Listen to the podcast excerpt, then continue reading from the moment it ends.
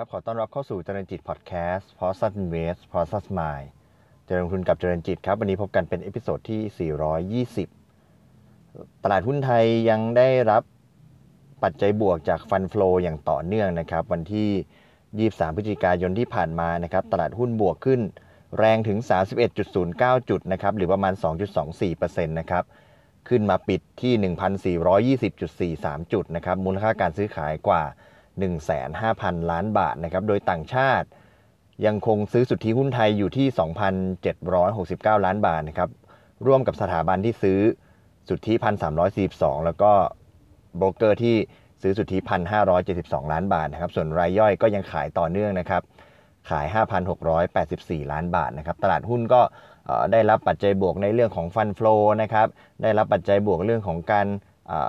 ค้นพบเรื่องวัคซีนต้านโควิด -19 นะครับมีรายงานออกมาจากทางอีกเจ้าหนึ่งคือ a s t r a z เซ e c a นะครับของทางฝั่งอังกฤษก็ได้ผลการทดสอบที่น่าพอใจนะครับตอนนี้ตลาดก็ให้ปัจจัยบวกกับเรื่องของการกลับมาเปิดเศรษฐกิจทั่วโลกนะครับ เพราะว่ามองภาพว่าตัววัคซีนเนี่ยน่าจะส่งผลบวกได้ แล้วก็บ้านเราก็เป็นหนึ่งในตลาดที่มี fund flow ไหลเข้านะครับ ก็ผลักดันตลาดขึ้นมาอย่างต่อเนื่อง แม้ว่าในทางของ valuation อาจจะ ดูว่าเริ่มแพงไปสักนิดนะครับ แต่ว่าด้วยแรงซื้อของ fund flow เนี่ยก็ผลักดันให้ตลาดขยับขึ้นมาอย่างต่อเนื่องนะครับ เรื่องที่จะมาพูดคุยกันในวันนี้นะครับ ก็ต่อเนื่องจาก episode ก่อนหน้านี้นะครับ ที่เราได้มีโอกาสพูดถึงในเรื่องของกลยุทธ์การลงทุนแบบ Dollar Cost Average หรือ DCA นะครับ ซึ่งเราก็พูดถึงข้อดีในแง่ที่ว่าตัว DCA เองเนี่ยเป็นเป็นวิธีการที่จะช่วย ให้เราเนี่ยมีวินัยในการลงทุนนะครับสามารถลงทุนได้อย่างต่อเนื่องสม่ำเสมอในจำนวนเงินที่กำหนดอย่างเท่าเทียมกันไปทุกเดือนทุกเดือนทุกเดือนเป็นต้นนะครับ เพื่อให้เราสามารถได้ต้นทุนที่เหมาะสม แล้วก็ผลักดันเอาเรื่องของอารมณ์ตลาด เรื่องของความกังวลในการสวิงของตลาดเนี่ยออกไป แล้วก็ให้เราลงทุนได้อย่างต่อเนื่องแล้วก็สามารถพิชิตเป้าหมายการลงทุนได้นะครับ แต่ทีนี้ใน ปัจจัยที่เป็นข้อจำกัดของ DCA นั่นก็คือว่าเราเองเนี่ยอยากจะลงทุนเนี่ยแม้ว่าเราจะมีวินัยในการลงทุนอย่างต่อเนื่องแล้วก็ตาม แต่ว่าในปัจจัยหนึ่งที่จะต้องพิจารณาคือจำเป็นจะต้องลงทุนในสินทรัพย์ที่ดี แล้วก็ลงทุนในสินทรัพย์ที่มีผลตอบแทนอย่างที่ดีอย่างต่อเนื่องนะครับมีมีมีผลตอบแทนที่สูง เพื่อที่จะให้เราสามารถพิชิตเป้าหมายการลงทุนได้ นะครับเพราะว่าถ้าเราไปลงทุนในสินทรัพย์ที่มันผลตอบแทนไม่ดี หรือยิ่งเป็นสินทรัพย์ที่มันติดลบขาดทุนเนี่ยก็ทำให้ต่อให้เรามีวินัยในการลงทุนดีแค่ไหนก็ตามเนี่ยก็ไม่ได้ให้ไม่ได้ส่งผลดีต่อเป้าหมายของการลงทุนของเรานักนะครับ ก็มีโอกาสได้ไปลองทำข้อมูลในเรื่องของการลงทุนก็ก็ทำดูว่าในแง่ของการลงทุนระยะยาว ในแง่ของการที่เราลงทุนต่อเนื่องเท่า ๆกันเนี่ยทุกเดือนทุกเดือนทุกเดือนไปในในระยะเวลาหนึ่งเนี่ย เรื่องของผลตอบแทนเองเนี่ยมีผลกระทบต่อเป้าหมายการลงทุน หลาย ๆ คนอาจจะเคยเห็นตัวโมเดลนะครับในเรื่องของการลงทุนเพื่อการเกษียณอายุนะครับยกตัวอย่างเช่น การลงทุนจะต้องลงทุนไปในช่วงเวลาที่เหลือ 25 ปี 30 ปี ลงทุนเดือนละเท่าไหร่แล้วสุดท้ายแล้วจะมีเงินออมในช่วงบั้นปลายก่อนเกษียณอายุเท่าไหร่นะครับวันนี้ผมก็เลยลองเอามาทำดู แล้วเห็นข้อมูลที่น่าสนใจเนี่ยก็ขออนุญาตเอามาเล่าให้ฟังนะครับ สมมุติว่า ในขณะนี้เนี่ยทุกท่านท่านที่ฟังอยู่หลายท่านอาจจะจะอาจจะมีอายุอยู่ราวๆสักสามสิบกว่าอะไรอย่างนี้เป็นต้นนะครับเชื่อว่าผู้ฟังส่วนมากจะอยู่อยู่อยู่ราวๆนี้นะครับหลายท่านอาจจะสูงอายุหรือว่ายังเป็นวัยรุ่นอยู่ก็ไม่เป็นไร แต่ว่าสมมุติว่าเราอายุอยู่ราวสักประมาณ 30นะครับแล้วมีเวลาระยะเวลาเก็บเงินอีก 30 ปีก่อนเกษียณอายุตอน 60นะครับแล้วเราลองออตั้งใจว่าจะเก็บเงินสักเดือนละประมาณ 3,000 บาท นะครับเดือนละประมาณ 3,000 บาท เก็บเงินไปเดือนละประมาณ3,000 บาทไปทั้งหมด 30 ปีนะครับเรามาดูว่าสุดท้ายแล้วเนี่ยปัจจัยที่กำหนดเนี่ยมันมีความแตกต่างอย่างไรนะครับ ในเมื่อเรามีสามารถตัดสินใจได้แล้วว่าเราจะลงทุนเดือนละ 3,000 บาท ถ้าในสมมติฐานนี้เราบอกว่าเราทำได้นะเพราะฉะนั้นเราตัดไปเรื่องวินัยการลงทุนเราตัดออกไป เราทำได้ละเดือนละ 3,000 บาทนะครับ ในเรื่องของระยะเวลาการออม ตอนนี้เรากำหนดได้แล้วว่าเราจะออม 30 ปี อันนี้เรามีเวลาเหลืออยู่ 30 ปีพอดี เราก็จะออม 30 ปี ข้อนี้ก็ตัดไปเรื่องของขนาดของการลงทุน 3,000 บาท เรื่องของระยะเวลาการออม 30 ปี อันนี้เราฟิกไว้เรียบร้อยแล้ว แต่ข้อแตกต่างที่เกิดขึ้นก็คือจะเกิดขึ้นกับเรื่องของการเรื่องของผลตอบแทนที่เราจะลงทุนนะครับเราผมลองพิจารณาออกแบ่งออกเป็น 3 แผนการลงทุนนะครับ แล้วก็คาดหวังอัตราผลตอบแทนขึ้นมาสักตัวหนึ่ง ที่ให้สอดคล้องกับการลงทุนนั้นๆนะครับแผนแรกถ้าเราลงทุนอยู่ในเงินออมนะครับหรือว่ากองทุนรวมตลาดเงิน หรือว่าพวกพันธบัตรรัฐบาล ซึ่งมีความเสี่ยงต่ำมากๆนะครับแต่ผลตอบแทนก็ต่ำไปด้วย อาจจะได้เฉลี่ยสักประมาณ 2%นะครับแผนที่2นะครับเราขยับขึ้นมาหน่อยเราบอกว่าเราลงทุนในส่วนของอมีการผสมอกองทุนตราสารหนี้ ทั้งในไทยและต่างประเทศบ้าง มีการลงทุนหุ้นกู้บ้าง หรืออาจจะลงทุนกองทุนผสมบ้างที่มีผสมหุ้นบางส่วนเนี่ยเราได้ผลตอบแทนขึ้นมาประมาณสัก 5%โดยเฉลี่ยนะครับคาดหวังผลตอบแทนโดยเฉลี่ยสัก 5%แล้วก็สุดท้ายแผนที่3เนี่ยเราลงทุนเป็นการลงทุนที่มีผสมหุ้น ทั้งหุ้นไทยหุ้นต่างประเทศ เช่น อเมริกาจีนนะครับหรือว่าลงทุนในสินทรัพย์ที่มันมีนโยบายการลงทุนเฉพาะเจาะจงยกตัวอย่างเช่นทองคำหรือว่า หุ้นเทคเป็นต้นสมมุตินะครับ แล้วเราคาดหวังผลตอบแทนเฉลี่ยได้สักปีละ 12%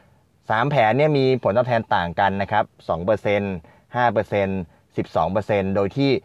ในเรื่องของเงินลงทุนก็คือเดือนละ 3,000 บาทเท่ากันนะครับ แล้วก็ระยะเวลาการลงทุน 30 ปีเท่ากันเนี่ย ปรากฏว่าแผนแรก ผลตอบแทนที่ได้ผลตอบแทนเฉลี่ย 2%และความเสี่ยงต่ำมากเนี่ย ปรากฏว่าลงทุนไป 30 ปีเนี่ยณปีที่ 30เนี่ย จะให้จะทำให้เงินลงทุนของเราเนี่ยเพิ่มขึ้นนะครับจากการเก็บเดือนละ 3,000 บาทเนี่ยไปอยู่ที่1ล้าน4แสน78,000 บาทนะครับด้วยผลตอบแทน2%นะครับลงทุนไปเดือนละ 3,000 บาท 30 ปี สิ้นสุดปีที่ 30 ได้1ล้าน4แสน78,000 บาท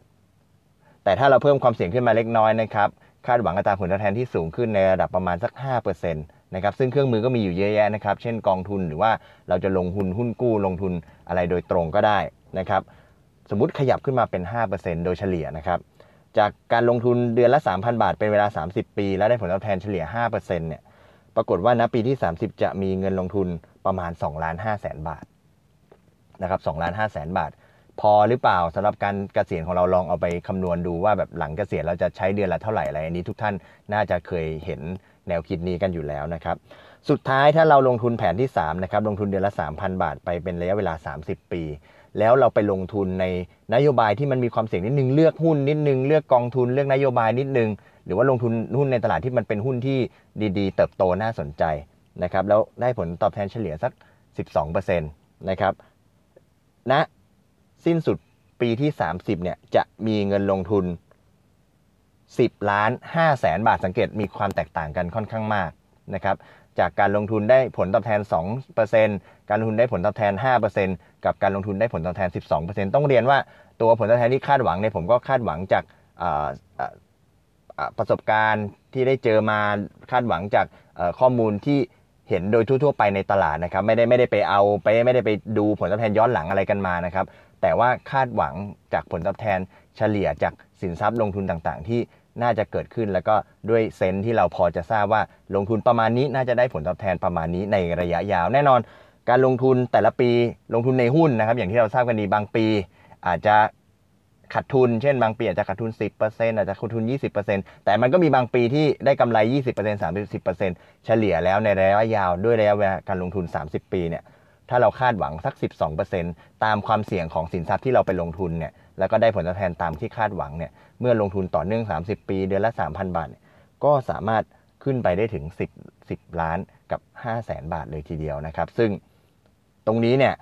ทั้งหมดทั้งมวลที่เราพูดคุยกันไม่ได้บอกว่าเราจะไปหวังสำเร็จเงินลงทุนเท่าไหร่เท่าไหร่อันนี้แล้วแต่ละท่านที่จะไปพิจารณาตามความเหมาะสมนะครับ แต่ว่าที่เราจะให้เห็นกันก็คือว่าด้วยจำนวนเงินลงทุนขนาดการลงทุนที่เท่ากัน ระยะเวลาการลงทุนที่เท่ากัน การหาผลตอบแทนที่สูงขึ้น มีผลต่อการขนาดการลงทุนมีผลต่ออการพิชิตเป้าหมายการลงทุนสำหรับทุกท่าน ที่จะชี้ให้เห็นว่าผลตอบแทนการลงทุนเนี่ยมีมีมีผลอย่างยิ่งในการที่จะลงทุนเทียบกันระหว่างลงทุนได้ 2%ได้ 1.4 ล้านบาท แต่ว่าถ้าลงทุนได้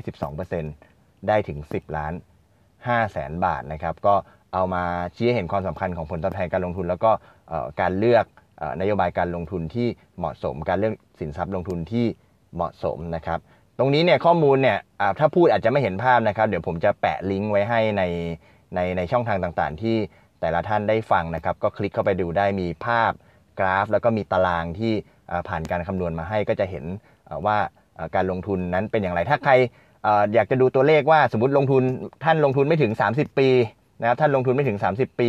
อาจจะลงทุนแค่ 25 ปีหรือ 20 ปี ก็สามารถดูในตารางได้เช่นเดียวกัน แต่ตัวที่ fix ไว้ก็คือการลงทุนเดือนละ 3,000 บาท แล้วก็ตัวที่ fix ไว้ก็คือการลงทุนให้ได้ผลตอบแทน 2% 5% 12%นะครับ ก็ลองไปคลิกดูในลิงก์ที่ได้มีการแนบเอาไว้ในทุกช่องทางช่องทางที่ท่านได้ฟังพอดแคสต์นะครับ วันนี้ขอบคุณที่ตามนะครับ แล้วพบกันใหม่ใน episode ถัดไป วันนี้ขอบคุณและสวัสดีครับ